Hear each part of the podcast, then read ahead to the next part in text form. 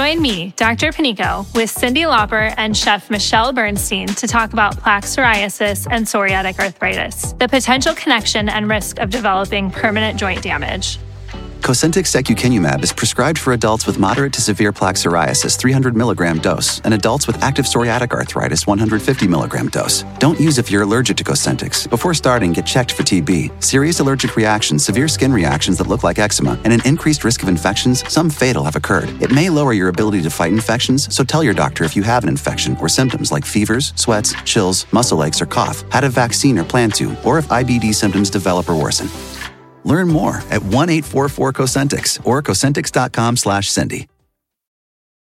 Spectrum Business knows small business owners have to do it all. Get Spectrum One for Business. Just $49.99 a month for internet, advanced Wi-Fi with Security Shield, and a free mobile line for a year. Learn more at spectrum.com slash business. Restrictions apply. Services not available in all areas.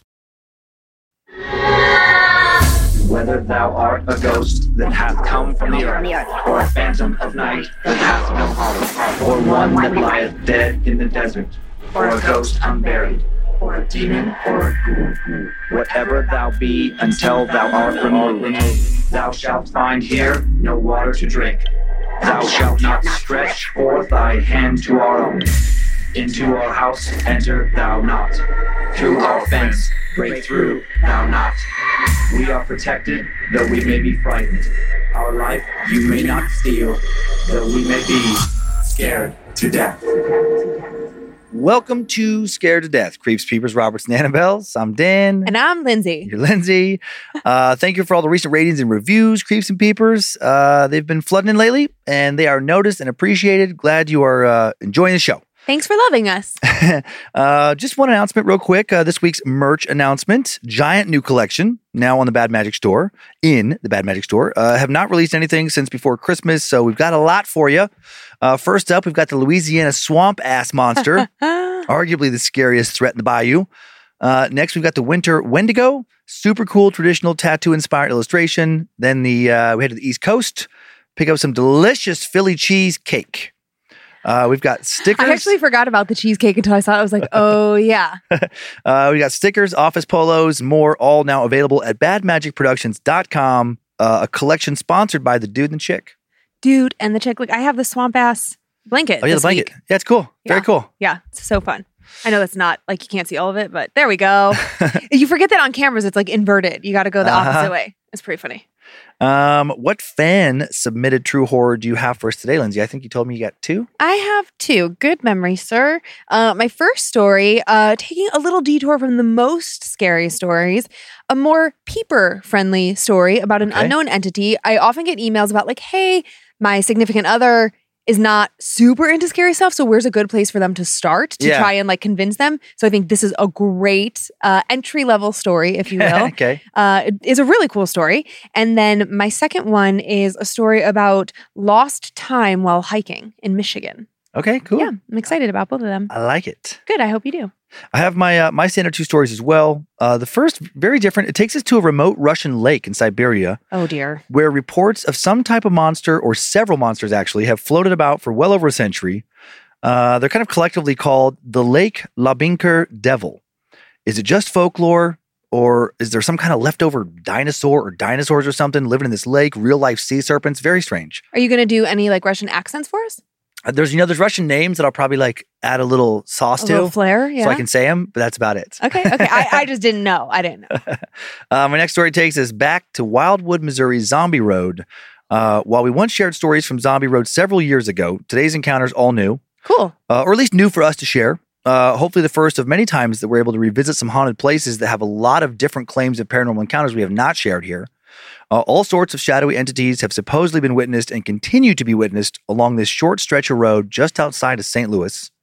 Uh, are you ready to show off your socks? I am. so and can I'm. I'm excited to go back to Zombie Road because I think it's cool to hear different kinds of encounters from Yeah. the same place. Yeah, we've been to so many places now. It's like this is the first time, you know, years in that we've done this. But I'm like, God, there's other places where I'm like, oh man, that's another good story from that place. Yeah. Yeah. And I got my shroom socks on, which are so super cute. I love them. I often do think about how strange this ritual is for like new listeners. Whether like somebody just popping in randomly, like, what? Uh, What does socks have to do with any of this? Oh no, I would. Uh, they're like, oh, do they have a weird like wiki feed? Do they, does, Yeah. does Dan have a fetish? Is there Uh-huh. like what's happening here? So we're not even going to explain it. We're just going to keep It's, going. Yeah, it's just a thing that's been happening for a while. Uh, it started and then it just kept going. Yep, that's all you need to know. A little bit of setup before I share details of a story that weaves in and out of supposed eyewitness accounts and scientific exploration. Lake Labynkyr, located in Russia's Sakha Republic, the Sakha Republic, part of the Russian Far East along the Arctic Ocean. The capital city is Yakutsk, coldest city in the world. Uh, the lake is 17.3 square miles with an average depth of 171 feet. Despite being located in one of the coldest inhabited areas on Earth, if not the coldest, where the average daily low in Fahrenheit, the average low for three months out of the year is roughly 50 degrees below zero. Uh, people live there? yeah, How? I don't know. That seems impossible. Uh, it- with its 36 degree Fahrenheit water temperature, the lake never completely freezes over, which has only added to its intrigue over the years. Scientists have speculated that there may be an underground hot spring or fissure heating the large body of water. Another unique feature of the lake is a 263 feet deep underwater trench that divers have never explored. Some scientists believe the lake connects via an underground tunnel to Lake Vorota, which is about 12 miles away. Both lakes have the same water levels, which seemingly supports this theory according to its proponents. Local lore about the mysteries of Lake Labynkyr go back centuries and include stories of a terrifying monster within its depths. Time now for the tale of the Lake Labynkyr Devil. In the book, Trip to the Cold Pole, author Gennady Borodulin wrote about an alleged encounter from the 1920s. Borodulin wrote that a family of nomads was following a herd of reindeer and decided to camp on the shore of Lake Labynkyr. A five year old child was with their group, and the child wandered off to inspect a small stream that fed into the lake. The busy adults did not realize he had walked away until they were alerted to his absence by the boy's screams. His father and grandfather immediately rushed to the stream's bank to help him, but it was too late. Borodulin wrote, They stopped on the edge of the water and saw the child being carried away by an unknown animal to the center of the lake. It was a dark creature, with a mouth looking like a bird's beak. It held the child and moved away with quick rushes, and it dived, leaving huge waves, dragging the child under the water. The grandfather called it a devil and swore to avenge his grandchild. He stuffed an animal skin sack with fur, rags, grass, and pine needles, put a burning piece of wood inside, and threw it into the water. That night, the group heard loud splashing and a horrible screaming. The devil had fallen for the trap and eaten the burning wood. In the morning, the group found the creature's massive dead body. They described it as being over 20 feet long, with a huge jaw, small legs, and fins. The grandfather cut his dead grandson's body out of the creature's stomach and buried him along the stream.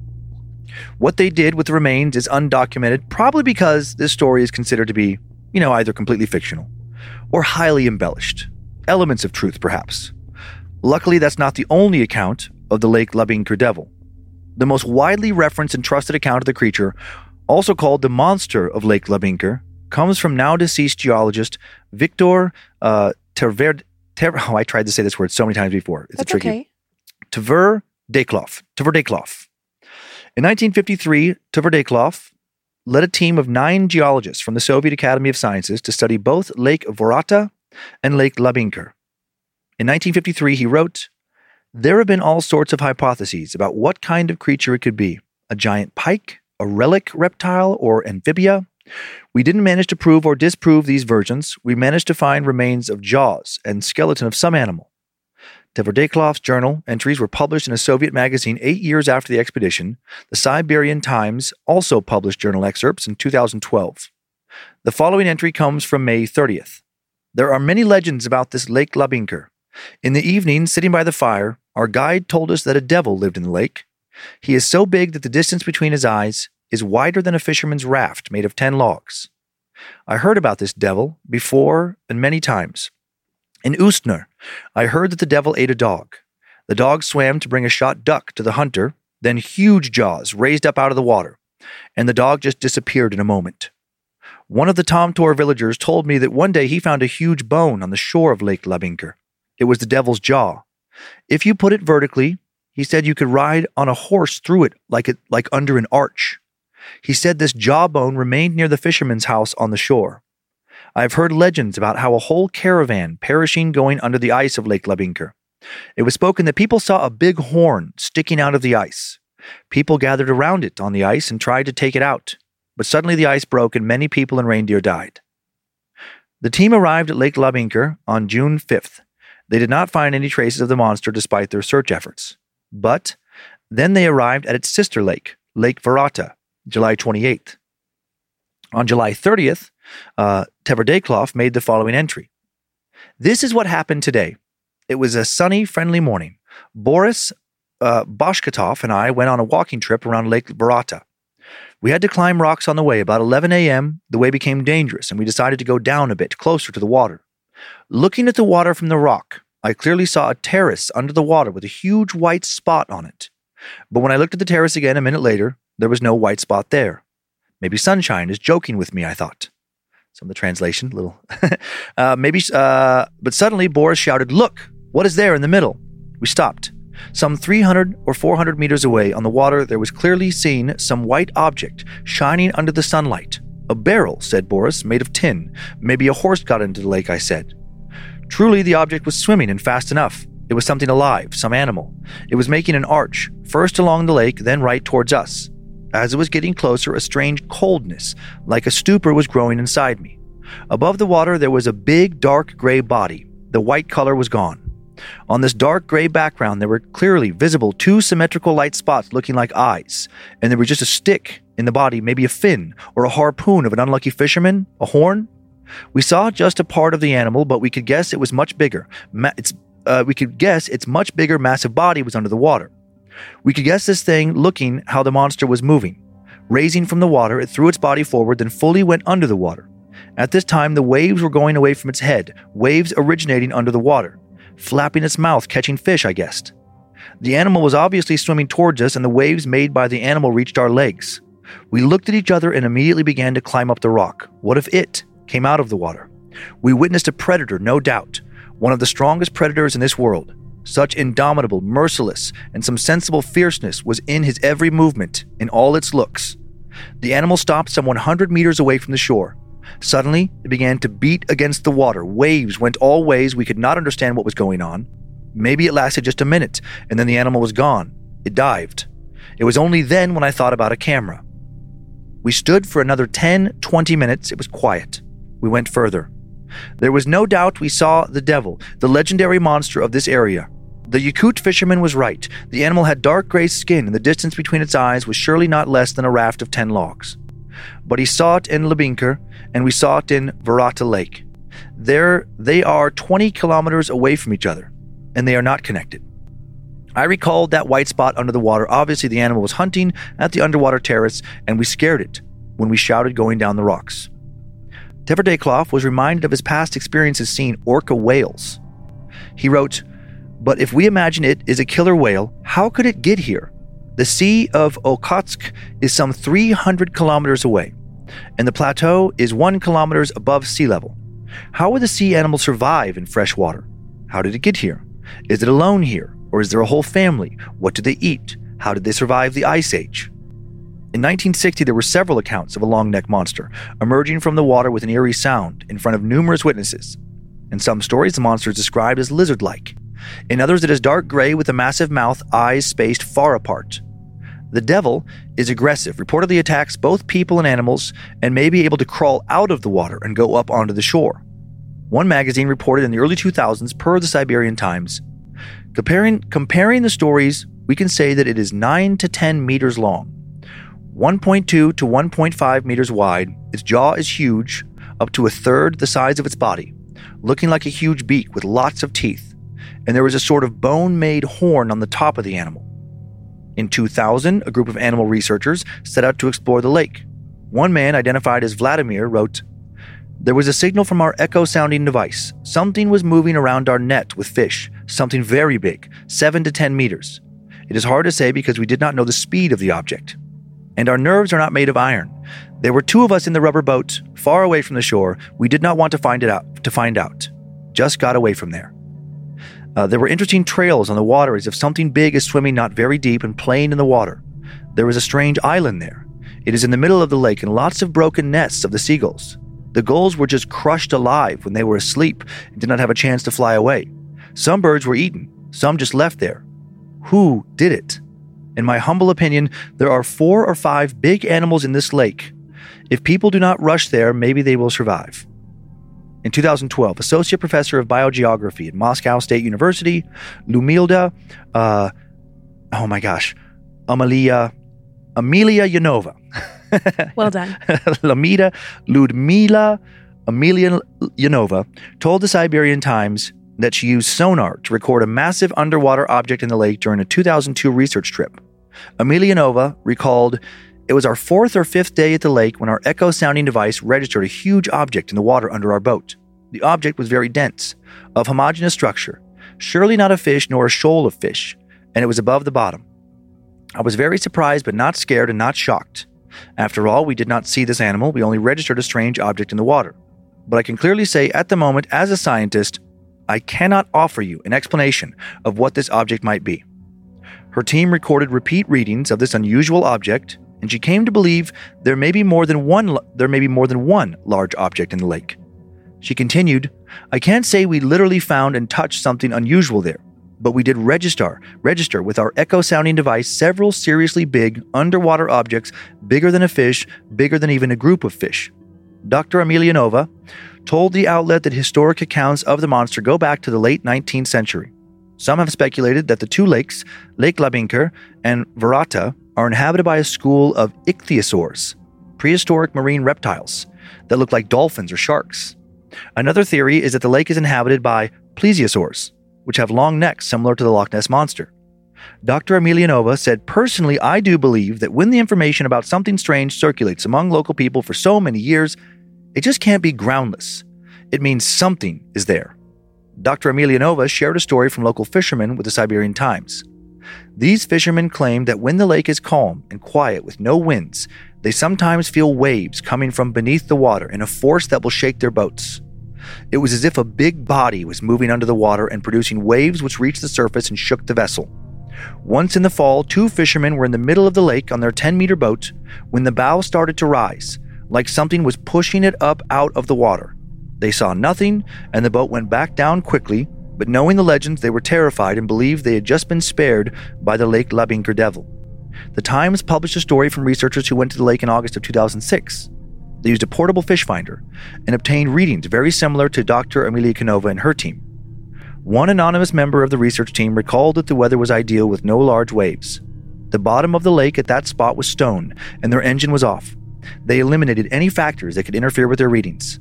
Their device showed what they thought looked like a long chain of big fish, four meters above the lake bottom at a depth of 30 to 45 meters. They went further away from shore to a deeper part of the lake. For a while, their screen showed no readings until, quote, all of a sudden it blew up with signals about a huge school of fish, just like a cloud. The anonymous team member further explained Let me say a word about local fish. All kinds of fish here are predators, but the bottom of the lake is dead, stones with sand, very cold near the bottom, no plants. Also, fish predators just cannot swim altogether, making such a huge school. Anybody familiar with zoology will understand what I mean. This is why it meant nothing else but that it was a huge creature. We went twice above the object. It was at the depth of 30 meters, where the floor was 50 meters below. The upper fish was at a depth of 25 meters, the lower fish at 32 meters. This suggests the creature was 7 meters wide. What was it, we cannot say. They switched off the fish ID and used a scanner. They registered a shadow 15 to 17 meters under their boat, and the shadow was over 6 meters long. They knew it was not a normal fish or a fallen tree. They noted that they got the majority of their readings at a depth of 42 to 60 meters, approximately 137 to 196 feet. Some wildlife experts believe that the devil is nothing more than a very large pikefish, or that the stories are nothing more than the imagination of nervous people. However, Yuri Gerasimov, head of the ichthyology department at the Institute of Biology of Freshwater of the Russian Academy of Sciences, expressed his doubts to the Siberian Times, saying, I have never come across such a big pike, and I highly doubt they can exist. If we trust stories about this devil, they must be about 1.5 meters between the eyes. It means the length of the body must be about 7 to 8 meters. Pike do not live so long in order to reach such a big size. There are two factors that help fish grow nutrition and comfortable water temperature. Even if nutrition is perfect there, surely the temperature is not that high. So, in my opinion, the view about a huge pike is a fantastical one. In early 2013, the Russian Geographic Society and the Diving Sport Federation of Russia initiated a scientific expedition to obtain water and soil samples from sections of the lake to compare to samples from nearby Lake Vorota. The team wanted to study how extreme weather would affect the human body and diving equipment. Scientists wanted to understand what kinds of food the fish and other organisms eat during the winter because there are few observable plants beneath the surface. This was the first planned dive to the bottom of Lake Labynkyr. A dozen divers went into the lake February of 2013. Divers Dmitry Schiller and Alexander Gubin set a world record for the deepest ever dive under ice. They dove almost 60 meters, almost 200 feet. News outlets around the world reported that the research team did discover a very large jawbone and skeleton with the scanner, but the divers were not able to bring those bones back to the surface. What could they be, fossils or something much more recent?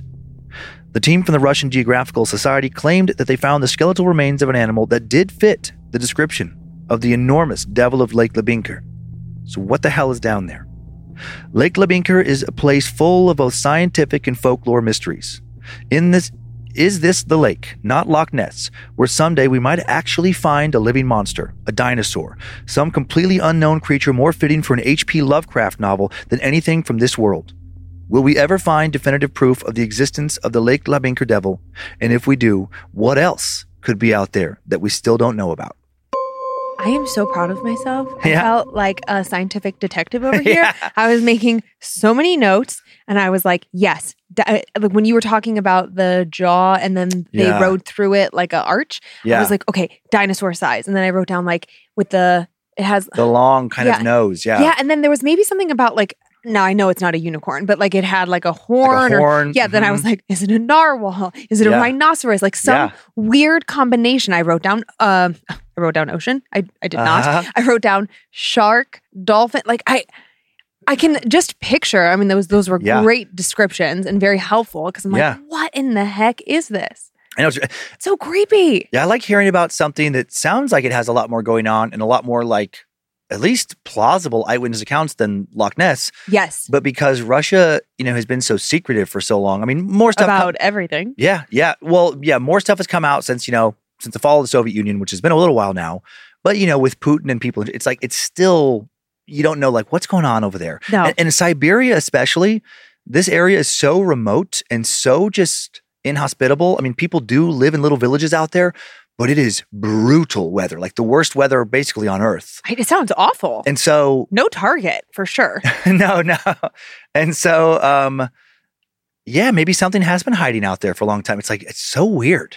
It's so uh okay, well, two thoughts. One Mhm. thought, it is so interesting to me to think about living in such a remote place that is Yeah. so brutal and so challenging. Yeah. It's like I doubt that there's like a pub. Like, like to not, me it not in those little towns. Yeah. No, it just me to me it just is uh I don't know, a very like a uh, what's the word I want? Like a throwback to just like a yeah. you know, they're probably minimal uh technology. I, I don't know, it's just so hard to wrap our heads around Yeah. when we live in a quick, fast, very Mhm. populated society with, you know, access to everything we need. And like, yeah. I just, I, I feel like I would need to go there to truly wrap my head around what it's like.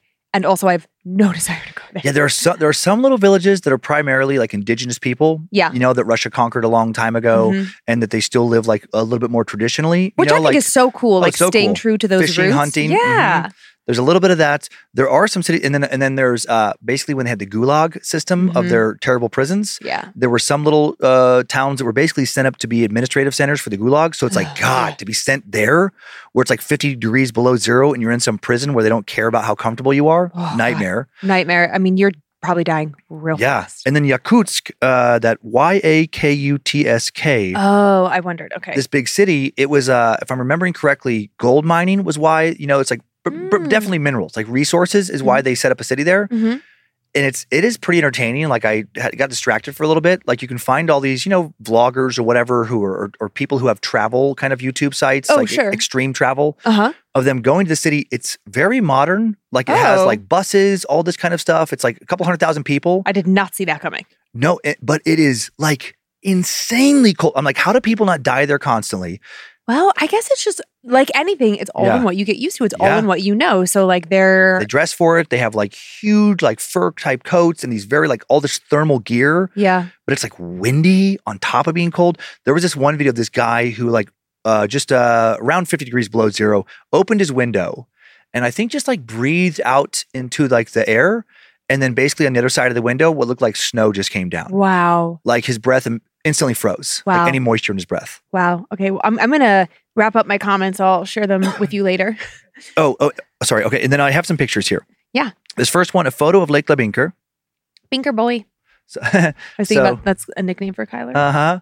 So It's yeah, like no gorgeous. trees. Yeah, it's gorgeous, but like very little. It's just the landscape, kind of like Iceland, yeah, just barren. barren. Yeah. Uh, this next one is supposed sighting of the monster. I mean, it's just like a little head poking out of the water out there or something. I mean, okay. I know, I know. It's like never. There's never, never like the best pictures. Uh, and then this next one, Andre uh, Soloviev. Chikatilo? What? Andre Chikatilo, uh, 32 year old man who kept a lonely all night winter vigil at the side of this lake in the winter of 2016 into 2017. This is like the in, in this article it said it's the world's coldest inhabited region. He claimed the monster destroyed his fishing nets. And look at how terribly cold he No, seems. Look at his beard and mustache. You just see icicles forming, which, like, you know, I've lived in cold, like places that have winter and I've seen that happen. But, like, in, in a situation like this, where it's like you can't go outside with wet, cold, exposed Yeah. skin because it's not just like you're going to get a little fleck of something, like you're going to Yeah. turn to ice. he lived in that little shack behind him the entire winter. Get why? Here's a better picture of the shack. And it seems like a setting for a different kind of horror story. Totally. Oh my God, torture. Yep, you can see that little pipe coming out the top. He has a little like from his stove. Yep. Yep. He just had a tiny little like fireplace stove, like minimal, like the, just a couple like wooden chairs, a little cot for a bed, and he just stayed there all winter long by himself. I just immediately go to why. Like, what were you going through a bad breakup? Like, I don't understand. What motivates you to do wanted that? Wanted to see that monster so bad. I guess so. I mean, good for him because, you know, hmm that's quite the accomplishment. I'm, I'm guessing he is uh, at least slightly uh, eccentric, maybe. yeah, yeah. listen, listen. If I die first Huh? You want me to go and out you're there? devastated and heartbroken as you should be, Okay. go spend a year just really Okay. reminiscing and honoring. That's actually, that's how I want you to honor my life. Write the Great American Novel Yep. out in the sh- shack. Mhm. hmm Okay. Okay, cool. I'm glad we agree on that. Uh, uh, unless you have anything else, how about we leave Siberia and return to Missouri's Zombie Road? Let's go. Before we find out what new scares await us in a familiar place, we need to take a quick in between stories sponsor break. Join me, Dr. Panico, with Cyndi Lauper and Chef Michelle Bernstein to talk about plaque psoriasis and psoriatic arthritis, the potential connection and risk of developing permanent joint damage.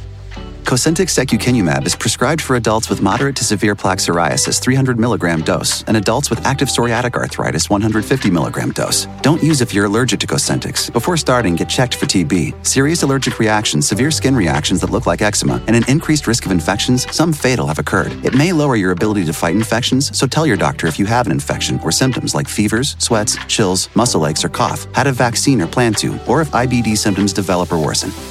Learn more at 1 844 Cosentyx or Cosentyx.com slash Cindy.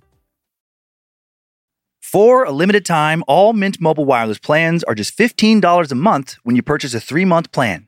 That's a deal you just cannot beat, creeps and peepers. The secret sauce for Mint Mobile is that when you sign up, Ryan Reynolds himself calls you and asks you to be his new best friend. What? Just kidding. I wish that were the case. Actually, I wish his wife would be my best friend. But, anyways, all Mint Mobile plans come with high speed data and unlimited talk and text so you can keep up with your actual real life besties. We love Mint Mobile. We have been using it for years and continue to be impressed by their wild, cool, and interesting service. Switching providers was, of course, a bit scary. We'd had the same provider for well over a decade, but we got to keep our phones, our phone numbers, and all of our contacts. We have four people on our plan, and the savings is really incredible. I don't know why we were overpaying for so long. Stop paying too much to talk to your best friends. To get this new customer offer and your new three month unlimited wireless plan for just 15 bucks a month, go to mintmobile.com slash scared. That's mintmobile.com slash scared. Cut your wireless bill to 15 bucks a month at mintmobile.com slash scared. $45 upfront payment required, equivalent to $15 a month. New customers on first three month plan only. Speeds slower above 40 gigabytes on unlimited plan. Additional taxes, fees, and restrictions apply. See Mint Mobile for details. Hot, steamy summer days are here. You can maintain your wellness goals all summer long with Factor meals. With so many options like keto, calorie smart, and protein plus, you are going to be blown away with how easy it is to eat well all summer long. Factor's never frozen, always fresh meals are dietitian approved and ready to eat in just two minutes. Think of all the extra time you will get outside in the summer sun when you aren't wasting hours in the kitchen. I have always been aware of what I put in my body, but after I turned 40, I've come to realize that it takes longer for my body to recover from a cheat day. Instead of obsessing about calories and ingredients in my meals and losing precious time outside, I lean on Factor to keep me healthy and satisfied. Right now, the chicken Florentine and the shredded chicken taco bowl are at the top of my favorites list for my lunches and dinners. And I drink a cold pressed fresh juice from the variety pack every morning to get things, you know, moving. With so many options to choose from, I never get bored with Factor. Head to factormeals.com slash scared to death 50 and use code scared to death 50 to get 50% off your first box plus 20% off your next month.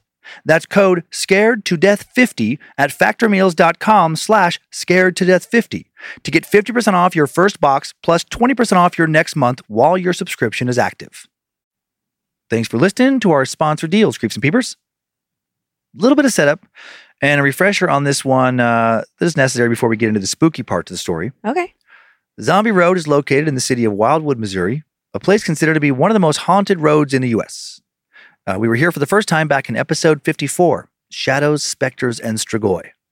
Officially known as Lawler Ford Road, this 3.6 mile long route ends near the Meramec River and is located near the intersection of Highway 109 and Old State Road. In 1868, the Glencoe Mining Company established an operation in the area, set up a railroad. The road was built in the 1860s uh, to haul gravel from the river to the railroad. When the local quarry was shut down in the 70s, the road no longer needed. In the 50s, teenagers gave it the nickname Zombie Road. This is because of a popular urban legend that claims a patient nicknamed Zombie escaped from a nearby asylum and attacked victims on the road. Now, this urban legend almost certainly false. Uh, there was no asylum uh, for certain near Lawler Ford Road. Still, the legend has persisted, and the reputation of Zombie Road has attracted thrill seekers for decades. And while there was likely no asylum, the spooky name still plays because of the alarming number of paranormal claims that come from the area. In 2010, Zombie Road was paved and converted into a walking slash biking path called Rock Hollow Trail. In recent years, the police have increased patrols and often issued fines to those caught trespassing after dark, especially leading up to Halloween. This has not stopped many young people from attempting paranormal investigations of the area. Many are attracted to Zombie Road because it allegedly sits on one of the largest indigenous burial, burial mounds in the country. Zombie Road reportedly haunted by the spirits of indigenous people, Confederate soldiers, and children. There have been numerous claims of apparition sightings and unexplained noises on or near the trail. Excuse me. Uh, one resident spirit is said to reside in the abandoned cabins along the road, which are left over from when Glencoe, a community since absorbed by Wildwood, used to be a resort community. This spirit reportedly stands outside an abandoned house and shouts at passersby. But when visitors come close to speak with her, they can't ever find her. She has vanished. The trail may also be haunted by an individual who was hit by a train. According to Only in Your State, uh, a website with all kinds of claims like this, a woman named Della Hamilton McCullough was killed by a train in 1876. There are no other records of anyone else who died after being struck by a train around this time, which means she is likely the spirit haunting the area. Some have seen a figure dressed in white walking along the old tracks, thought to be Mrs. McCullough. Another spirit is the ghost of a young boy who fell off the bluffs by the river. His body was never found, which may be the reason he haunts the trail. A woman named Alex Matuzik spoke with local news outlet KSTK, KSDK about her experience on Zombie Road in 2013. She went out for a walk in an area called the Meramec Greenway, formerly known as Zombie Road. And Alex said, There are stories that anyone has, there are stories that everyone has heard of this trail, and my aunt was in town, so we thought we may as well go check it out. We were back quite a ways. The road wasn't paved when we were walking the trail originally, so the brush was very high. Alex started to feel pockets of colder air. She and her aunt then heard a high pitched squeal, almost sounded like it was from a teenage girl, a young woman. After we heard the sound, I felt a sharp pain on my leg. She and her aunt fled the woods. When she got home, she saw scratches on her leg, despite the fact she was wearing layers, uh, layers of clothing and leather riding chaps, because she'd gone horse riding earlier that evening. None of the clothing she was wearing was torn, but somehow her skin was pretty badly scratched. Alex said, I don't know any physical possible way I would have gotten scratched without there being some kind of marking on my half chap leather. Markings on my pants or socks, but there were no tears, no nothing. The paranormal history of Zombie Road goes back decades. The following allegedly true story comes from the 1970s, when Zombie Road was still an actual road and a popular hangout spot for teenagers. Time now for the tale of a return to Zombie Road. Caroline knew where Jack was going as soon as he turned down the road to the elementary school. She'd been elated when Zach asked her on a date. He was two grades ahead of her and one of the more, one of the more popular guys at school. Her friends had warned her to be careful getting involved with him. He had the reputation of being a bit of a bad boy, but she ignored them. Caroline was buzzing with nervous excitement at the beginning of the night, but now she was just nervous. Caroline checked her watch. She still had an hour before she had to be home. Jack and his friends were known for staying out into the early morning hours, but her parents would ground her for eternity if she stayed out past curfew. She didn't want Jack to think she was boring, but she would have to keep a close eye on the time. Jack made his way slowly down the old gravel road, turning his head slightly to smile at Caroline. By now, they had gone about two miles down the road. Caroline saw a couple of abandoned cabins as they drove. She'd only been here once before and didn't see the appeal. Then and now, the dark road left her feeling paranoid and jumpy. The way the road twisted and turned made it difficult to see what was coming around the corner. Stories about a killer that she'd been told prowled around looking for teenagers only added to the nervousness she felt. Jack pulled over at a secluded turnoff spot, making sure his car was partially concealed by the trees. He'd gone far enough down the road that the risk of being caught was minimal. Caroline found herself secretly hoping that someone else would come along to break up the tension in the car. Caroline liked Jack, and she wanted to keep seeing him, but she worried that he had come out here to try to do something she was not ready for. Jack put the car in park and killed the engine. Caroline swallowed nervously. I had fun with you tonight, he told her, giving her a flirtatious smile. Me too, she said quietly. Without another word, Jack leaned in slowly, closing his eyes. Caroline was too nervous to close her own. She tensed up the closer he got. Jack's lips brushed against hers. Caroline gasped, but not because of the kiss. Standing on the other side of the road was the tall, dark shadow of a man. Jack, she whispered, jerking away from him and leaning back against the window. He looked confused. Jack, look! She pointed straight ahead. What? He turned around and immediately tensed up upon seeing the man standing across the road. Who do you think he is? Caroline asked, hoping that maybe it was one of their classmates trying to prank them. She had a feeling, though, that that wasn't the case. I have no idea. Normally, Jack was all confidence, but Caroline could hear some fear in his voice. The man wasn't moving, and they couldn't make out his expression, but something about his presence was threatening. Caroline couldn't see his face, but she knew he was looking right at them. Let's just get out of here, Caroline suggested. Yeah, yeah, let's go. He turned the key and his car's engine roared back to life. Relief flooded through her as Jack executed a quick and sharp turn that had them facing the opposite side of the road in seconds. But then, after backing up real quick, the second before Jack would hit the gas again to complete the turn, Caroline heard and saw a hand slap against her passenger side window, and she screamed. The man was now right there, grinning wildly, baring his teeth at them in a manner that was the opposite of friendly. Jack was frozen next to her, knuckles turning white from how tightly he was gripping the steering wheel. Drive, Jack! Caroline shouted. She smacked him in the arm and yelled again when he didn't move. The man started pounding his fist against the window, hard enough that she worried he was actually going to break the glass. The car shook from the force of his blows. Jack finally snapped out of it, floored the gas pedal. The tires spun for a second before the car shot forward. Caroline barely managed to stop herself from hitting the dashboard face first. How had the man moved so fast? Her mind was still reeling from the fact that he had been at least 20 feet away, and in what felt like less than a second, he was pressed against the car. Who was he? Was he the killer she'd heard about? She thought that was nothing but a made up story, but maybe it was real. I don't want to die, Jack, she pleaded, voice shaking, near tears. We're not going to die. He tried his best to reassure her as he gunned it down the windy road. They rounded another curve, and there he was, the man waiting for them, standing dead center in the road. Jack, watch out! Caroline screamed. She knew they were going to hit him. All she could do was close her eyes and brace herself. Shit! Jack shouted, just a second before they felt the massive impact of hitting the man and sending him flying away from the car. Jack had slammed on the brakes, but it was too late. They hit him hard. She felt it. He's dead! He's dead! He's dead! The words repeated over and over in Caroline's mind. She covered her eyes with her hands, hunching in on herself and shaking her head in denial. She couldn't look. It would be too horrible. She heard Jack open his door and step outside, feet crunching on the gravel. A second later, her door jerked open and Jack was grabbing her arm. Caroline! He shook her when she refused to open her eyes. Caroline! I can't, I can't look. He's dead, isn't he? No, he's not. He's not there. Caroline slowly opened her eyes and looked out the front windshield. She didn't see anything, and she turned back towards Jack, still not believing him. Jack was still leaning over her, pupils dilated, a bead of sweat dripping down his temple. He's gone. Come look. Jack stepped away on shaky legs. Caroline followed. They circled around the car. Caroline got on her stomach and pressed her face against the gravel to look underneath the car. Jack was right. Nothing. They had hit the man. He should be lying there, broken and bleeding on the road, but he'd vanished, leaving not one trace of blood behind, and Jack's car looked fine. An impossible thought entered Caroline's mind, but she had to consider it. Was. was he a ghost? She asked Jack, almost whispering the final word, afraid he might come back if he heard them. I don't know, Jack said just as quietly. She knew that the road was supposedly haunted, but Caroline always believed that the real dangers of the infamous zombie road were real people who might come out to prey on teens partying or making out. But how could he move so fast? How could he seem to appear and disappear at will? It didn't make any sense. She and Jack stood there for a long time in the glow of his headlights, looking around and wondering what to do. They had hit a man, maybe even killed him, but he wasn't there. Jack finally broke to silence. We don't tell anyone what happened. Agreed? Caroline hesitated for a long moment before she nodded. She felt sick with guilt, and she got back in the car and shut the door. They were leaving the scene of a deadly crime, weren't they? But what could they do if the victim had vanished? If they weren't even sure he was real?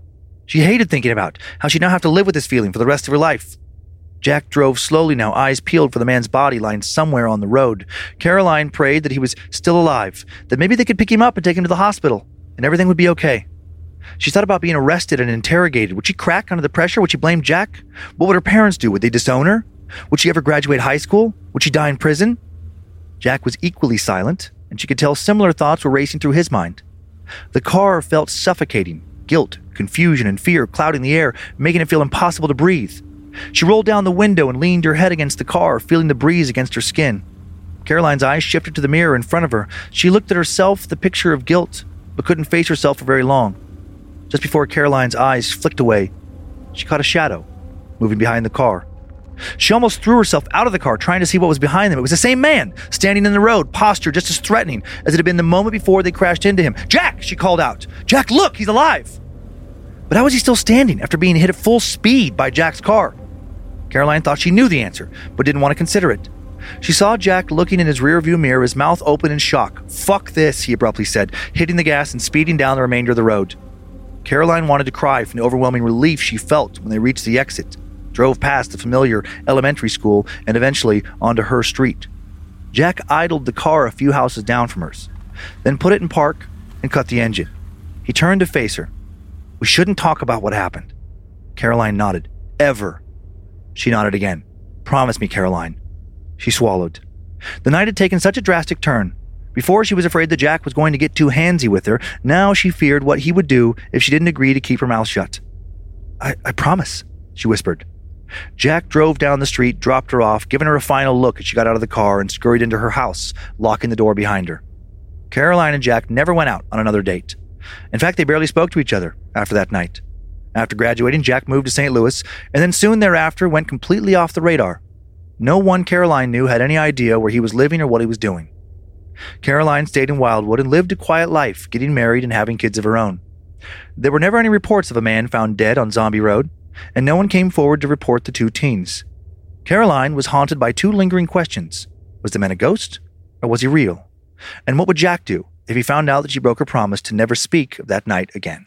Oh. I knew he was going to be in the rearview mirror. I knew it. I knew it. I knew it. Uh-huh. I was like, ah, don't do it. Don't look. Don't look. Better Mm. not to know.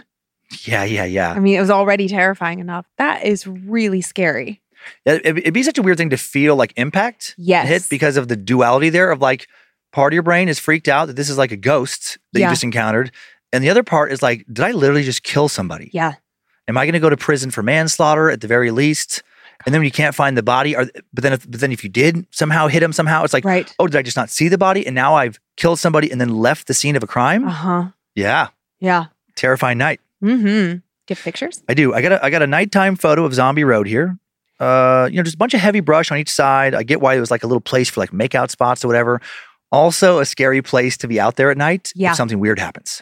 Yes. Agreed. Fully. I'm with you. And then uh, I just uh, looking for more pictures. Look, I decided to Google zombies on a road. and I found that this is like in Dallas, this was a zombie walk that organizers put on in 2010. Almost 5,000 brain seekers showed up. oh, Yep, to have beer, walk around to zombies, listen to live music. Yeah, a group of local businesses put it together just to have fun and you know and get some new customers. I'm guessing, and people got into it. But it looks like the group of zombies is chasing this nurse. Oh yeah, yeah, yeah. Well, she's like has her clothes torn. It's like a whole scene they're acting out. Oh, okay, okay.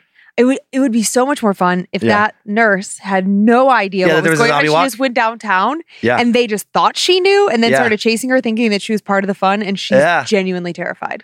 Uh, this next one, this guy's zombie costume was uh was a good one. Ooh, is he missing an eye? No, but like he just really good like uh makeup. Mm-hmm. mm-hmm. It looks like there's a hole. Mm-hmm, hmm I've seen that kind of thing before, but like this, he did a good job. And then one more, this baby doesn't seem too concerned that it's about to get its brain eaten. Uh, Baby looks happy. yeah, rest in peace, baby. Uh, there was like about 50 pictures from this thing, and I found a bunch between about like 2010 and 2016, just all around the country. Basically, at the height of Walking Dead's popularity. That was going to be my question. Yep, there was a bunch of like zombie walks all over the country. I'm like, pretty fun. Just people like out, like uh, not Halloween, just an extra day to get dressed up. They're huge fans of the show. It's cool. Uh huh. Yeah, it's cool. I bet there were zombie marathons because, like, a lot of people when they Yeah. run marathons uh, do like themed costumes or what have you. Uh-huh. That would be. Could you imagine like just visiting a town and then there's just Yeah, like the roads are you know uh oh my god what's the word closed off, closed no, down, that's not I was like something with a D directed uh, not diluted diverted diverted. thank you I was like ah uh, but there's all these like you know diversions of like oh you can't Yeah. go down this street and then it's like you're just funneled into zombies Yeah, just yeah, yeah. all running together that'd be so fun God, I mean, yeah, if they had that five thousand in Dallas, I mean, that that would be like you said. If you didn't know that was happening, oh my gosh and you're like a big Walking Dead fan, and you just go around the corner, and there's just this massive group of like, oh, like you know, people looking like zombies. yeah I'm sure a few people just had at least a quick moment of like, oh my god, oh okay, okay yeah maybe we should be zombies this year for Halloween oh yeah, it's like it's like a very easily executable costume yeah, but to do it well takes Yeah. a, a good deal of effort yeah, Yeah. yeah, Okay, cool. I've just been playing with this Layla head the whole time. Oh, yeah. The one I threw at you, I, I got you pretty good last week. You did. And this whole time I was holding it, I was going to throw it. Here's the problem. Yeah. In order to throw it, I would probably have to use my left hand, and I am not a lefty. Oh and yeah. so it would just, I, my fear was that I would throw it and she would just bounce off of this. And then I do have an advantage where I have a straight shot with my right hand. you do. you do. I think one of these episodes we should switch sides and see how that feels. okay. It's funny how you get like used to, just like you get used Oh, to your side of the bed, sitting on your side of the desk. uh, doing right. this, I would be like, "Ah, I can't do the show like this. It'd be so strange. Well, I'm ready to tell you two stories if you're ready to hear them. I'm ready. Oh, okay, great. Settle in. Who's who do you have? I have? a pink Layla and a black Layla. Hmm, both nice and squishy. Pinky's out. Pinky's out. All right, here we go.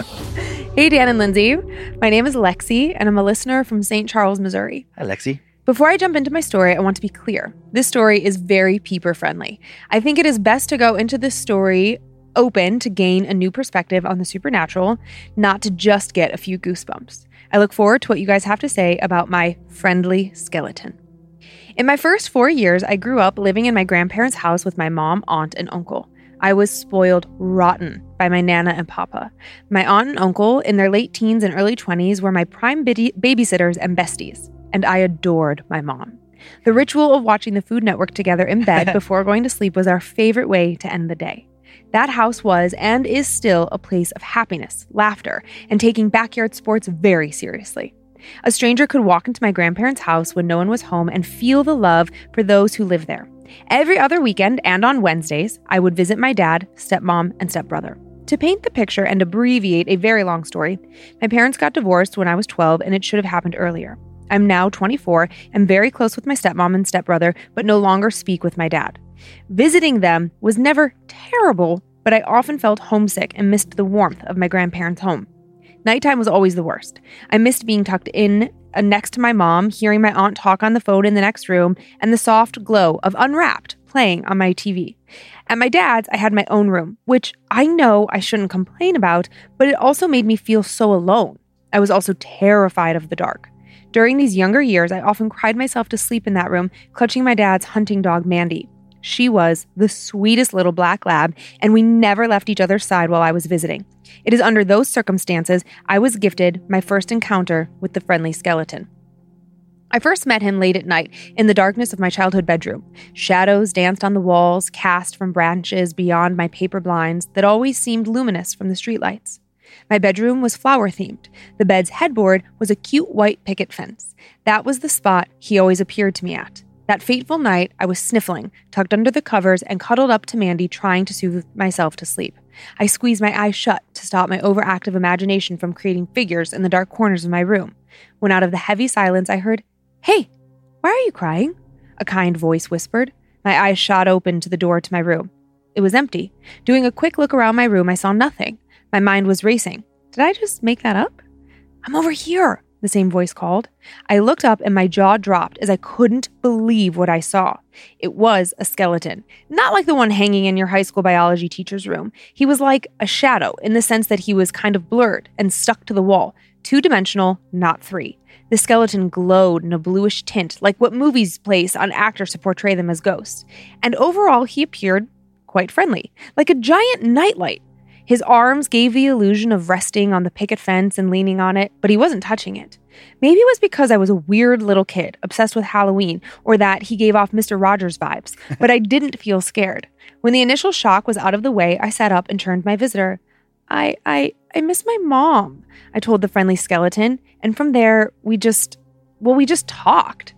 Time has blurred the details of what we talked about, but this was the first of many visits. Each encounter went the same. He only showed himself at my dad's house and only when I was crying. My friendly skeleton would appear behind me on the wall and we would talk about what was upsetting me. I remember spending countless hours sitting up in bed, covers wrapped around me, Mandy curled at my side, speaking to my other world therapist. During these visits, once I had calmed down, he would tell me it was time to go to bed. So I would lie back down and talk to him before sleep took me. And this happened for at least two years. Slowly, I stopped feeling so alone in that bedroom. When nighttime rolled around, I no longer got scared. Instead, I looked forward to seeing my friend. Except if I wasn't crying, he wouldn't show up.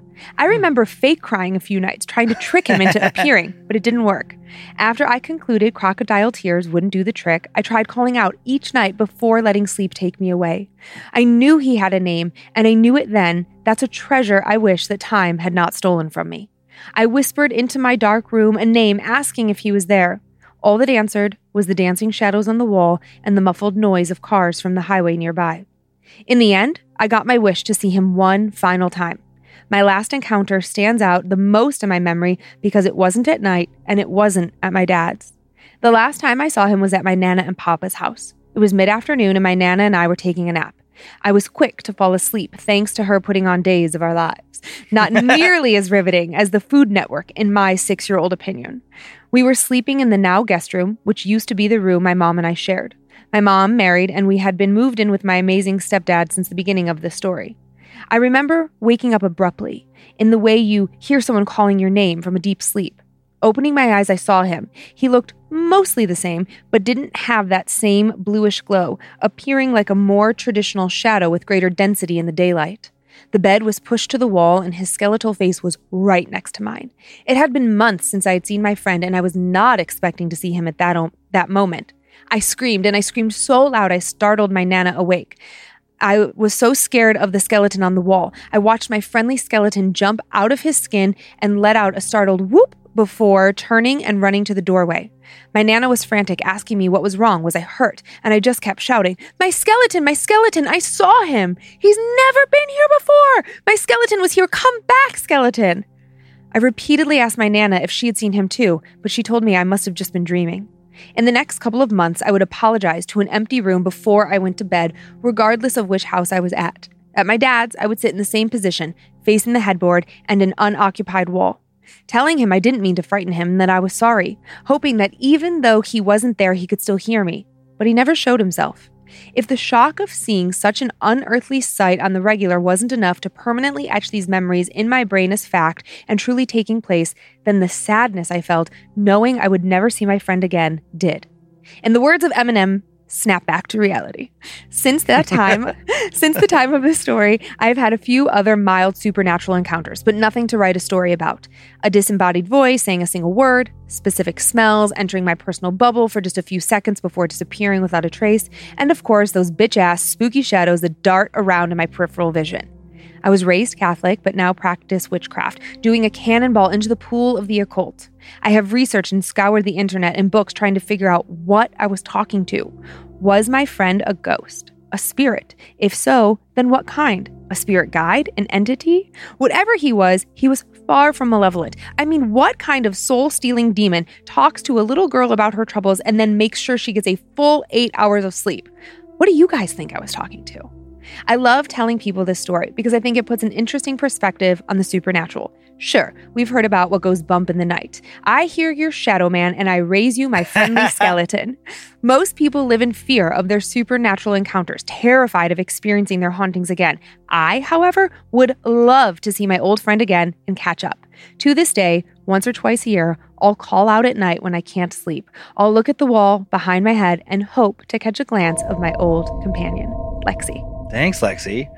Uh, that is such a fun story. It is. Mhm. It's so sweet.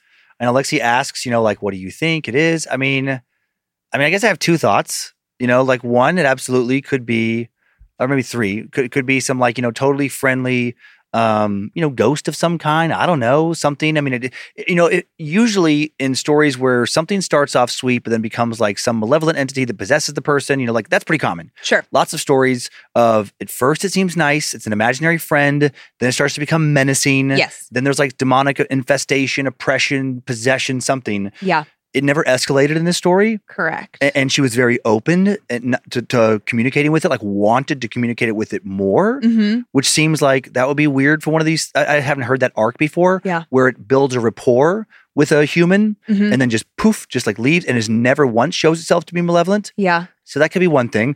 Another thing could be like, we don't know what the rules are. Yeah. You know, it could be sweet for a while and it could have been a malevolent entity that whole time that was going to like start to then haunt her. hmm Uh, but just for some reason, I don't know, maybe it found a better soul to afflict. Right. Like maybe she. Maybe Satan was like, ah, buddy, come back to headquarters. I'm going to send you in this direction instead. Well, and I also think like generally what we notice, a, pattern that we notice is that Yeah. spirits prey on uh, people who are in their weakest moments in life. Mhm. So like maybe Lexi. Yeah, I mean, had normal like life stuff, but was never in, Right. a, in a weak enough spot, if you will, Yeah. to be possessed. Yeah. And then my third thought would be to be like she, you know, talked about like jumping into the occult. And again, I, I'm saying all this from this perspective of I always have to feel like, you know, all these years in, that I'm like, I don't know if any of this stuff is real. Sure. But like based on all of the stories we've heard and all the lore I've studied and all this stuff with this now this far in, it's like be careful if you're trying to contact this thing Yeah. Because you could get something as as we've seen happen yeah. many times before that appears to be this thing, Oh pretends to be this thing, but is definitely not that thing. And now you and if you're wanting to you're inviting it into your life, Yes. it's like you might think it's back in your life and it might be something very, very different. That's a really valid point. And then I would add number four there is, of course, always the possibility Mhm. that it was entirely a figment of her imagination. Yeah, th- th- there's that yeah, possibility. Uh-huh. I mean, it, I, I I lean away from that in this story just because of Mhm. the way it appeared and all the different things, but there is always that chance. Like yeah. our minds are so active, our imaginations Yeah, are. especially when we're kids. Yep, yep, Mhm. and yeah, and there's. I know that I think you're going to dive into this on Time Suck this next week, but the uh, fourth dimension. yes, like Mhm. uh dreams, and so it's Mhm. like you know maybe she was kind of floating in between these two spaces without even Mhm. knowing it. Yeah, there is a lot of stuff with like lucid dreaming and that interesting space when you're partially asleep and your mind is partially in a dream state, but you're awake. And then and then you will have like real, I say real, memories that feel very real, Mhm. like a very lucid dream, Mhm. but that didn't, and they are real in the sense that you, you did see things. right, you did have a dream. Yep, you did have a dream, a very powerful dream. Yeah. But it wasn't out here in the world. hmm Yeah. Yeah, Yeah. but I, I love that. And I think like going forward, whenever anyone is like, where should I tell my like, where should I have my Mm-hmm. like young child, like teenage child that I'm not sure if they're ready for it or Yeah. my creeper partner? I'm like, I think this is where you start. Mm-hmm. Yeah. yeah, yeah, yeah, And we and we have had stories, you know, previously, and there's been ones we haven't covered here, obviously, of like you know ghosts that sure seem friendly. You know, a, a deceased relative, Yeah. uh, a, a former neighbor, whatever, or just like somebody who died in that house who likes kids or whatever. It's like Yeah. there's lots of stories about that stuff too. Agreed. Mm-hmm. All right. And now one more time. Okay. You ready? Okay. We're off to Michigan. But you know, I'm from Ohio. Just ask me, I'll tell you. And I have to hate them. No, just kidding. Hello to the queen of GTFO and King Mushmouth. Back in October of 2022, I took my first real solo camping trip, or rather, what I thought would be a camping trip, for my birthday. I packed up my car with a tent, food, clothes, my well worn hiking boots, stuck my mountain bike on the roof, and took off for my destination, the Huron Ma- uh, Manistee National Forest surrounding the Manistee and Au River in northern Michigan. The drive was largely uneventful, but when I reached the forest, I quickly realized this weekend was going to be cold, wet, and muddy, as it was dumping rain and was supposed to be raining the next day as well. Didn't bother me. I've slept in far more miserable weather in far worse accommodations, so I pressed on, fully enjoying being away from society too much to call it quits over some pesky rain. After driving around and realizing the rain and fog was hindering any sightseeing from the road, I decided to go for a long hike around Big M, a sort of pseudo mountain that randomly juts out of the otherwise painfully flat surroundings. I figured, hey, it's a weird feature, bound to be some cool stuff to see on that hike, and well, I was certainly right. After letting people know where I was and what I was doing, I made sure I had maps downloaded on my phone, my backpack with a physical paper map, plenty of water, snack, first aid, and for my own security, my everyday carry holstered at my hip. Now, this hiking area was full of mountain bike trails, hiking trails, and old, largely impassable logging roads, but everything was fairly well marked on the maps. After about four hours of hiking through beautiful forest, across small streams being made by the rain, and enjoying the complete solitude since it was the middle of the week and no one else was out there, I came to realize that the path I was on wasn't marked on the map.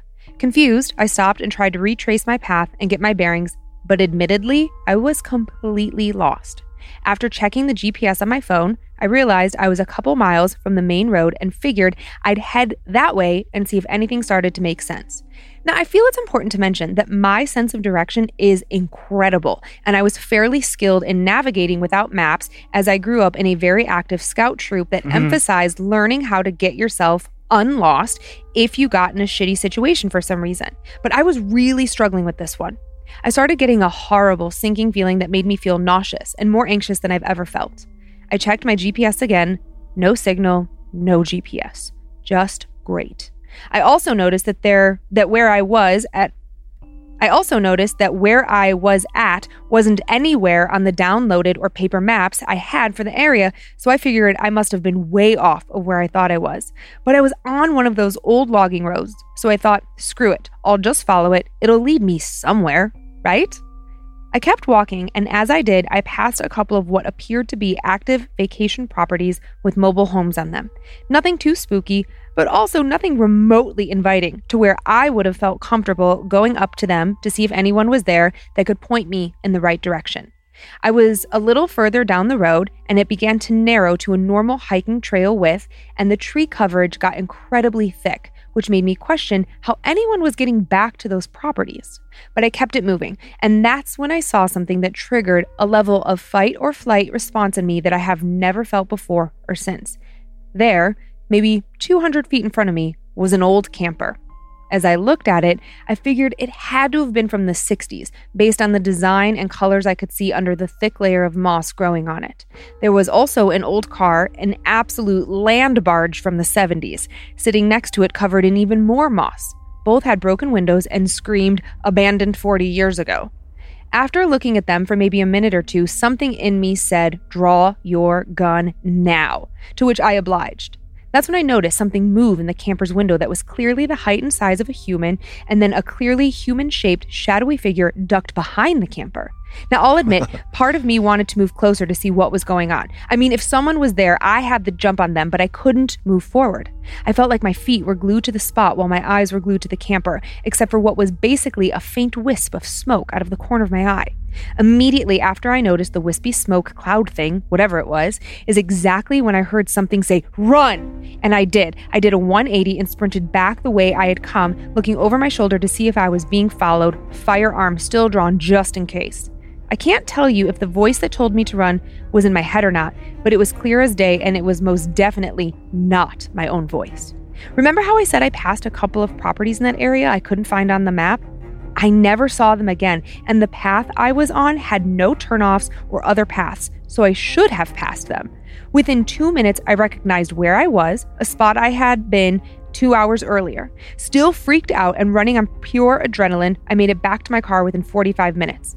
Not sure how, but hey, not bad for covering three miles of what may or may not have been trails before I ran straight through them. I stood in the parking lot for a few minutes before I left, trying to comprehend what had just happened. And I figured it was me just being silly and spooked by absolutely nothing, though I couldn't explain how I covered what originally took me two hours in two minutes without seeing the trails. I also had this horrible feeling in my gut that I needed to leave the forest and go straight home that night, no matter what, though I couldn't explain why I, but I did it. I hopped in the car, set the GPS for home, pulled out of the lot. 30 seconds down the road, I saw the one and only car I would see for over an hour. And wouldn't you know it, it was a big, long, rusty 70s sedan driven by what I can only describe as a dark shadow. Oh my God. Seems that the forests in northern Michigan are full of wormholes where time doesn't work right and some kind of faint, foggy spirit warns people to get the fuck out and run away from creepy, menacing cars prowling the woods. Billy. Thanks, Billy. Uh, that's a new one. Yeah. Uh, shadowy figure driving a car. Well, yes, I feel like um do you remember oh, this is really going to test your memory. Way back when, I couldn't even tell you when, on the fan side, Mhm. uh, there were some kids playing in the, str- like, they lived on a cul de sac Mhm. and they would like play, and there was a school bus. Yes. Yes. Yes. Yes. Yes. That's the only other time Oh yeah, I guess there have been phantom vehicles. of it, well, and phantom drivers in Thi- the vehicle. This one sounded what I, what I thought that was different about this one though is it sounded like a a, a regular looking vehicle. Well, kind of. Okay, so do you remember he says when he comes across the one uh, uh, camper covered in mold Yeah. or moss, then there's also like a land barge of a vehicle. So he, to It's- me, it's that vehicle. yes, driven by whatever spooky, Yeah. shadowy entity he saw around that camper. Maybe maybe it's just uh yeah. I for for some reason in my head the other like ghost vehicle, you know uh were being driven by I don't know like I guess like something that looked like more like a traditional ghost from a movie like Oh, somebody who's yeah. kind of like translucent. Yeah. But, but now I was picturing like a shadow figure driving this old vehicle, which just made it like you know creepier to me. yeah, I was thinking like Hat Man minus the hat, like a Mm. really dark, dense Yeah. uh, entity, which that- is creepy. And then I was thinking about and he said his name at the end. What was it again? Billy. Billy. Uh, like uh think about what Billy said about his following his gut, you know, and just leaving that night. Yeah. Do you ever think about like you have a strong intuition that you need to do something, Yep. and, and then you follow it? hmm You follow it. Do you ever think about like what would have happened if I wouldn't have followed it? What would have happened to me there?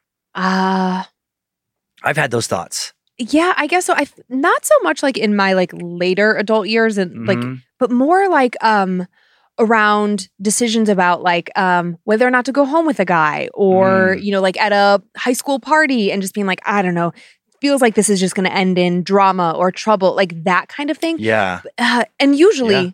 right, but my adult brain is like, well, yeah, of course, Lynze it was a bunch of like 16, 17, 18 year old kids Yeah. getting drunk, smoking weed. Of course, there was going to be drama. Like, yeah, yeah, yeah. that's not some Paranormal thing. special like intuition. That's Yeah. just your brain being a little bit more logical. Yeah, yeah, yeah. I don't know. What do you have any experiences? Yeah, just like weird things, like um, playing in the woods as a kid, where I'm like, ah, something feels weird about this spot in the woods. oh, I guess because I didn't grow up in woodsy area, like very Mhm. city life. About like, ah, we, we I, I don't, I don't feel good about staying in this area. Yeah. Like, and no, no idea. It could have been nothing. Could have been just all in my head because, I, and I, and I'll never know because since I did leave, you know, you can't know what would have happened. Yeah. And then that other thing he talked about, like, I just thought it funny. Uh, uh good source of direction. Um, Good I, sense of direction. like how, how like Billy has like a great sense of direction and like Uh-huh. the scouts and stuff. I've never had that. no, you do not. I love you so much. I can remember like landmarks and stuff. I have a Mm-hmm. good memory for that. I'm like, no, I think it's over there because I saw this. Uh huh. But out in the woods with a bunch of tre- trees, it kind of looks similar, or whatever. Oh yeah, like if I didn't have GPS or something, I would totally get lost so easily and have gotten lost. You know, it's like then then you just ha- I I know at least enough to like, well, go downhill Yeah. or find a creek and then follow the creek down until you get to a you know those kind of things. yeah. But as far as having a concept of where I am, nope. I, I don't think I would have a great sense of directions out in the woods either. I think I do what, excuse me, every person Mm-hmm. does when they enter a hiking trail or anything. Or maybe this is more predominantly like a female thing. Even if Yeah. I was going to go do like Tubbs Hill right here, you know, it's like, Yeah. When I enter the trail, I do look around and I kind of clock like who else is around. Hmm. And I look for little markers. Like sometimes there will be, you know, like a piece of trash, or um, Yeah. maybe somebody has walked past this tree and it scraped their clothing, and now there's, you know, like little sh- uh, shreds of cotton or something on it. Like I Oh, make a yeah. lot of mental markers. And even though I know that that trail is a loop and I Mhm. know how to do it, I know how to go around it, I know how to go up and over, like I know where the trails are, I'm still hyper aware.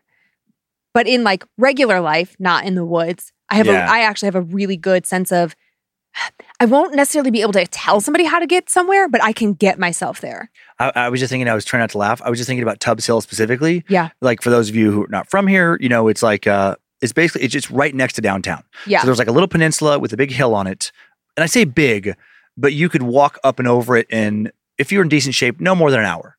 Oh you know, yeah. Like, like that. I was just thinking about how funny it would be. I mean, kind of sad, but also if someone truly got lost on Tubbs Hill, Oh yeah. like, I'm like, how Well- that- is that even possible? Okay. Okay. I mean, I mean, like, I'm talking lost for days. oh, Like someone, I've someone's never like, even heard of that. There. no, yeah. it's such a small.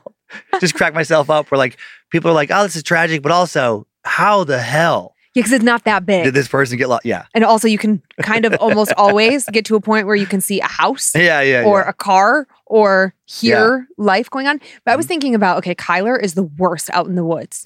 Kyler's the worst in the woods because He he's so, so- confident Exactly. and he has no clue where he is. Nope. We've got I have Yeah. gotten lost with him multiple Mhm. times. And one time it was like when he was younger and I'm trying to let him build his confidence. So I'm like, Yeah. okay, buddy, okay. We're Uh-huh. uh at like Dishman Mica Yeah. and he gets us lost. And we are now 20 minutes late to pick his sister up from school. And Mhm. I am furious. Yep. Mostly at myself for letting like a 12 year old Yeah. be in charge. My my favorite thing about when Kyler would like every once in a while I'd let him lead a little bit too, and then I'm like, "Hey, buddy, Mm-mm. okay, we can't do this anymore. We have to go back this way." He's like, "No, no, no, I know this is the right way." And then we He's and then- never right. Yep. And then we'd come back down the hill. Like, I I mean, as bad as I am in these situations where we go on trails, I can remember how to backtrack a trail, Right, right. you know? right. And, uh, and then we get back down. And then he realized that he was completely off Mhm. for like one moment, for like one, two seconds. Yeah. He's like, oh, shoot. And then that confidence, like the third second, is right back. Yep. Yep. Like the very next time like, we go well, there. we would have. uh huh. Oh It- it's like it never phased his confidence, no matter how many times he would be wildly lost. Oh, that kid. Bless him. The, the the beauty of youth. Mm-hmm. Yeah. So we're gonna do um, our Annabelle shout outs and Okay. our spoopy shout outs. And then Dan and I are gonna hang for just a few minutes after Yeah. that. I just have a um, a medical procedure coming up on my hips. And so Mhm. we just wanna share a tiny bit about Yeah. that. People have been asking. Yes. Do you wanna go first? Sure. Okay, go right ahead. Uh, I would like to thank the following Annabelles for supporting this show Dana Alexander, Daniel Toner, Doug Beard. That's a very manly name. It is Doug. Doug Beard. I want Doug to be like a huge human. I want Doug to be like a tiny, like not not traditionally masculine in any shape, way, or form. Oh, That'd be funny, just like the like like a big guy named Tiny. I know, but Uh, Ken Dial Atkins, Robert, Eric with a C. wait, wait, wait. Kendall or Yeah. Kendall? Oh, maybe Kendall. How's it spelled? K E N D Y L E. Never seen that version of, but probably Okay. Kendall or Kendale? or Ken. Ken I don't know. Kendall, Kendall, Kendile. Kendale, like Dale, like D A Y L E. That's Hmm. Dale. It is Well, it's a, to me, it's an alternate spelling. Okay, Ken, we're gonna Kendall? need we're gonna need some help here. Kendall Atkins. Shoot us an email. Uh, Robert, uh, Eric with a C and a K. Uh, Ryan O'Neill, Eric Chadwick, Ruben Bates. nice, Ruben. I love a Reuben sandwich. Sounds really. I'm so hungry right now. Uh, I would like to thank the following Annabelles for supporting us and helping us to donate to Preservation Hall this month. Mhm. It's all in the cards podcast. Bobby Oh, cool. Antilla, uh, Jeremy Angerman, Dylan Wood Woodard or Woodward, Sophia Ribel, Robert Fisher, Tiana Darden or Tiana Darden, and Casey Jones. And then I have a few spoopy shout outs. This is so cute. To Sunflower from Loverboy. Happy birthday and happy anniversary. Can't wait to spend the rest of our years together. To Lillian from Sam, I love you so much, Chachi. Happy seventh birthday. I love, I'm sorry, happy seventh anniversary. I love you. To Laura from Stephanie, happy, happy birthday. And to the rest of our spirit tribe, wishes for an amazing paranormal experience at the Insane Asylum. Hope nothing follows us home. To Nate from Tyler, happy birthday. Thanks for getting me into Scared to Death and Time Suck. I miss Aw. you, bud, and I hope your new career is going well. Oh, And to Dan from Charity, happy anniversary. So happy I found you. Can't wait to spend our years making memories and sharing Scared to Death. That's awesome. Yeah, so sweet. So let me set up this thing for Lynze here. Um, b- by the time you hear this episode, yeah, Lynze will be recovering from her hip procedure. Uh, the next episode will be the first weekly episode recorded after she's had this procedure, and the February bonus episode will be recorded within about a week uh, after she's had it.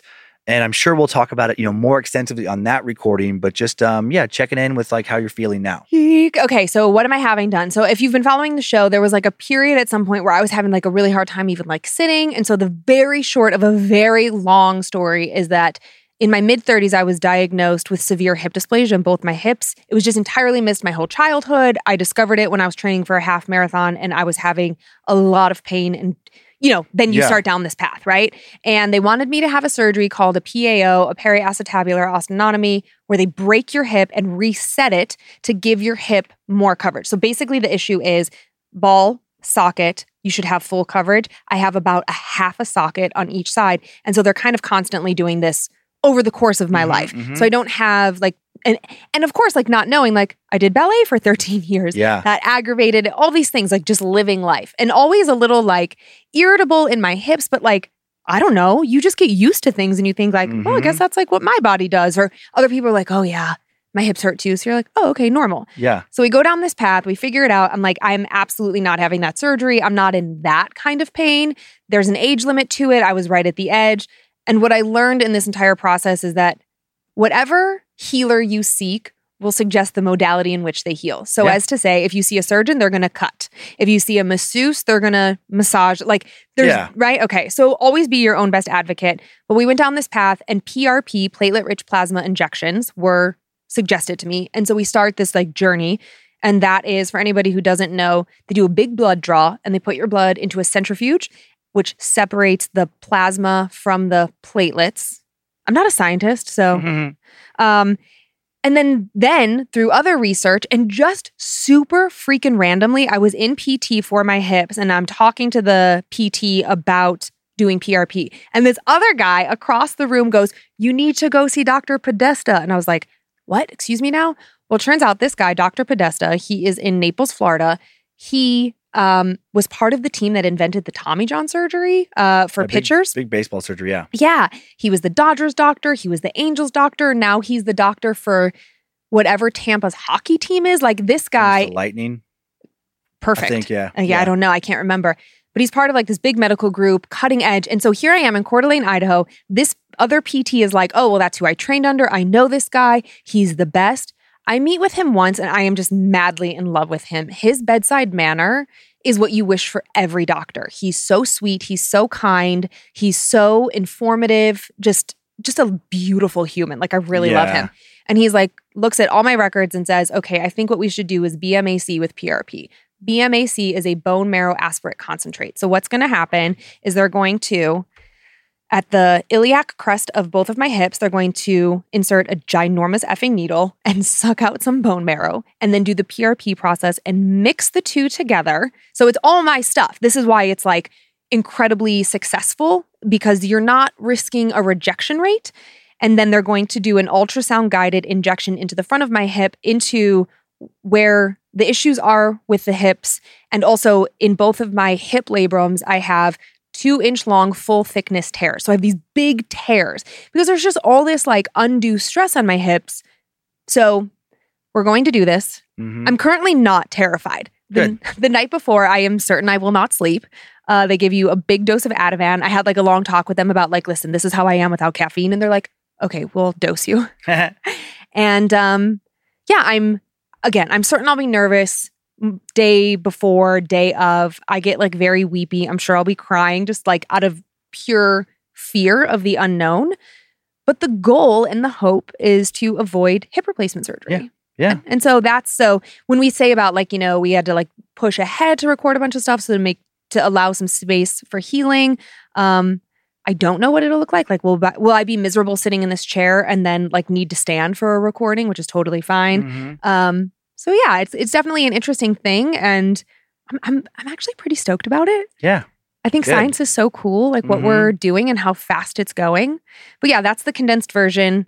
I think that was under five minutes. I talked really fast, but it's it's a lot to like absorb, and you know, Yeah. when you're the one going through it, you're like Yeah. the most invested in it. Yeah.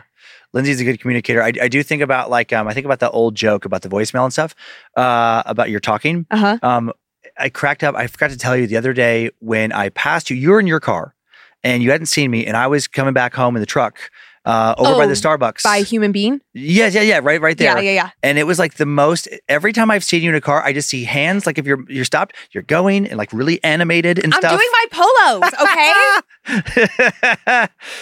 uh, I I do wonder like um, and I love that about you. Um, Thank you. on a on a car I'm, I'm sure it can be a lot. I understand that too. on a car ride, like because I'll be so quiet. Do you ever just like I mean, and, and no wrong answer, but Oh, I'm just I- curious. Yes. where you're just quiet for like 30 minutes, just Some- just deep in your thoughts. Sometimes I will get in the car and uh, just like have my phone is, you know, Yeah, around in case somebody calls, but I turn off everything. I don't have Huh. music. I don't have anything on. It all depends on like uh what is happening in our life. Yeah. And like currently I am prepared to kind of just like go MIA for a week or two to focus on my healing. Yeah. So I did this like preemptive catch up with a lot of my girlfriends. ah, okay. Um, but yeah, yeah, definitely. Yeah. I sometimes I need complete and utter silence. Sometimes I need to like sing at the top of my lungs. oh, Uh, you're gonna be good. You're gonna be good, and then yeah. So if, Dan's uh, gonna be my nurse. Yep. So, So, we'll see how it goes. So it'll be entertaining. Uh, well, I'm sure we'll have stories. oh yeah, I'm certain. Uh, But that- send me all your good juju prayers, Yeah, vibes, like yeah. whatever, uh, whatever your healing modality is. When you have a friend going through something, I am opening myself to all of the love and healing vibes. yeah. Uh, thank you uh, for continuing to send in your personal tales of terror, creeps and peepers, to my story at scared to death podcast.com. We love hearing all these stories. Uh, you can email us for everything else, including checking in on Lynze, info at scared to death Uh, thanks to our staff, including Olivia Lee, for finding both stories I told this week. Logan recording this episode. We're on YouTube if you want to watch the show. We're on Facebook and Instagram where we post pics and company episodes and more at Scared to Death Podcast. We have a private Facebook group, Creeps and Peepers, full of fellow horror lovers. Big thanks to the All Seen Eyes, uh, the Creeps and Peepers moderators. Uh, you are all fantastic. So glad that Lynze is now in more direct communication with you all. She has nothing but amazing things to say about you. Uh, thanks for making our online community such a fun and welcoming place for so many. You, you do a lot. Uh, enjoy your nightmares, Creeps and Peepers. Hope you were scared to death. Bye. If spirits threaten me in this place, fight water by water and fire by fire. Banish their souls into nothingness and remove their powers until the last trace. Let these evil beings flee through time and space. Evil may pass through, but hath no home here within, scared to death.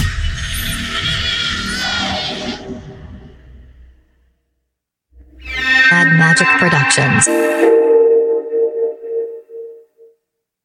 Yeah. Like the roads are, you know, uh, oh my God, what's the word? Closed off. Closed no, down. that's not. I was like something with a D. Directed, uh, not diluted, diverted. Diverted. Thank you. I was like, ah. Join me, Dr. Panico, with Cyndi Lauper and Chef Michelle Bernstein to talk about plaque psoriasis and psoriatic arthritis, the potential connection and risk of developing permanent joint damage.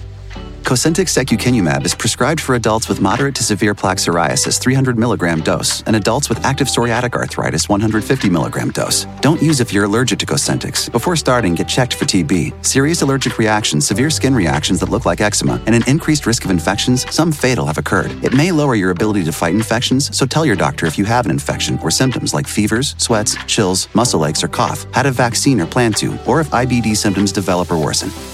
Learn more at 1 844 Cosentyx or Cosentyx.com slash Cindy. This show is sponsored by BetterHelp. We are approaching the halfway mark for 2024, and it feels like time has either gone super slow or really fast. As we move towards our halfway point, it's a great time to take stock of what has happened so far this year. What have you accomplished? What do you still need to give your attention to? I feel as though I'm making good progress this year. I have prioritized my mental health, getting good sleep, eating well, working out, and meeting with my therapist on a regular basis. I do have some other goals that I'm going to try and focus on in the back half of the year. My therapist and I created a game plan to help me stay on track. Like most of us, I had big dreams and goals for this year. I even had a note to write them all down and come up with a plan of attack. It's been there since January, and I still haven't done it. I was recently speaking with my therapist about this, trying to get to the root of my procrastination. And while I don't really have an answer for why I'm avoiding setting goals for myself, I am working on it. And that's one of the great things about engaging in therapy. It's a good place to sort out what is holding you back or standing in your way. If you're struggling to execute your to do list or tackle your big dreams, now might be a good time to work with a therapist. Don't let this year pass you by. Take a moment. Visit betterhelp.com slash scared to death today to get 10% off your first month. That's betterhelp, H-E-L-P dot com slash scared to death.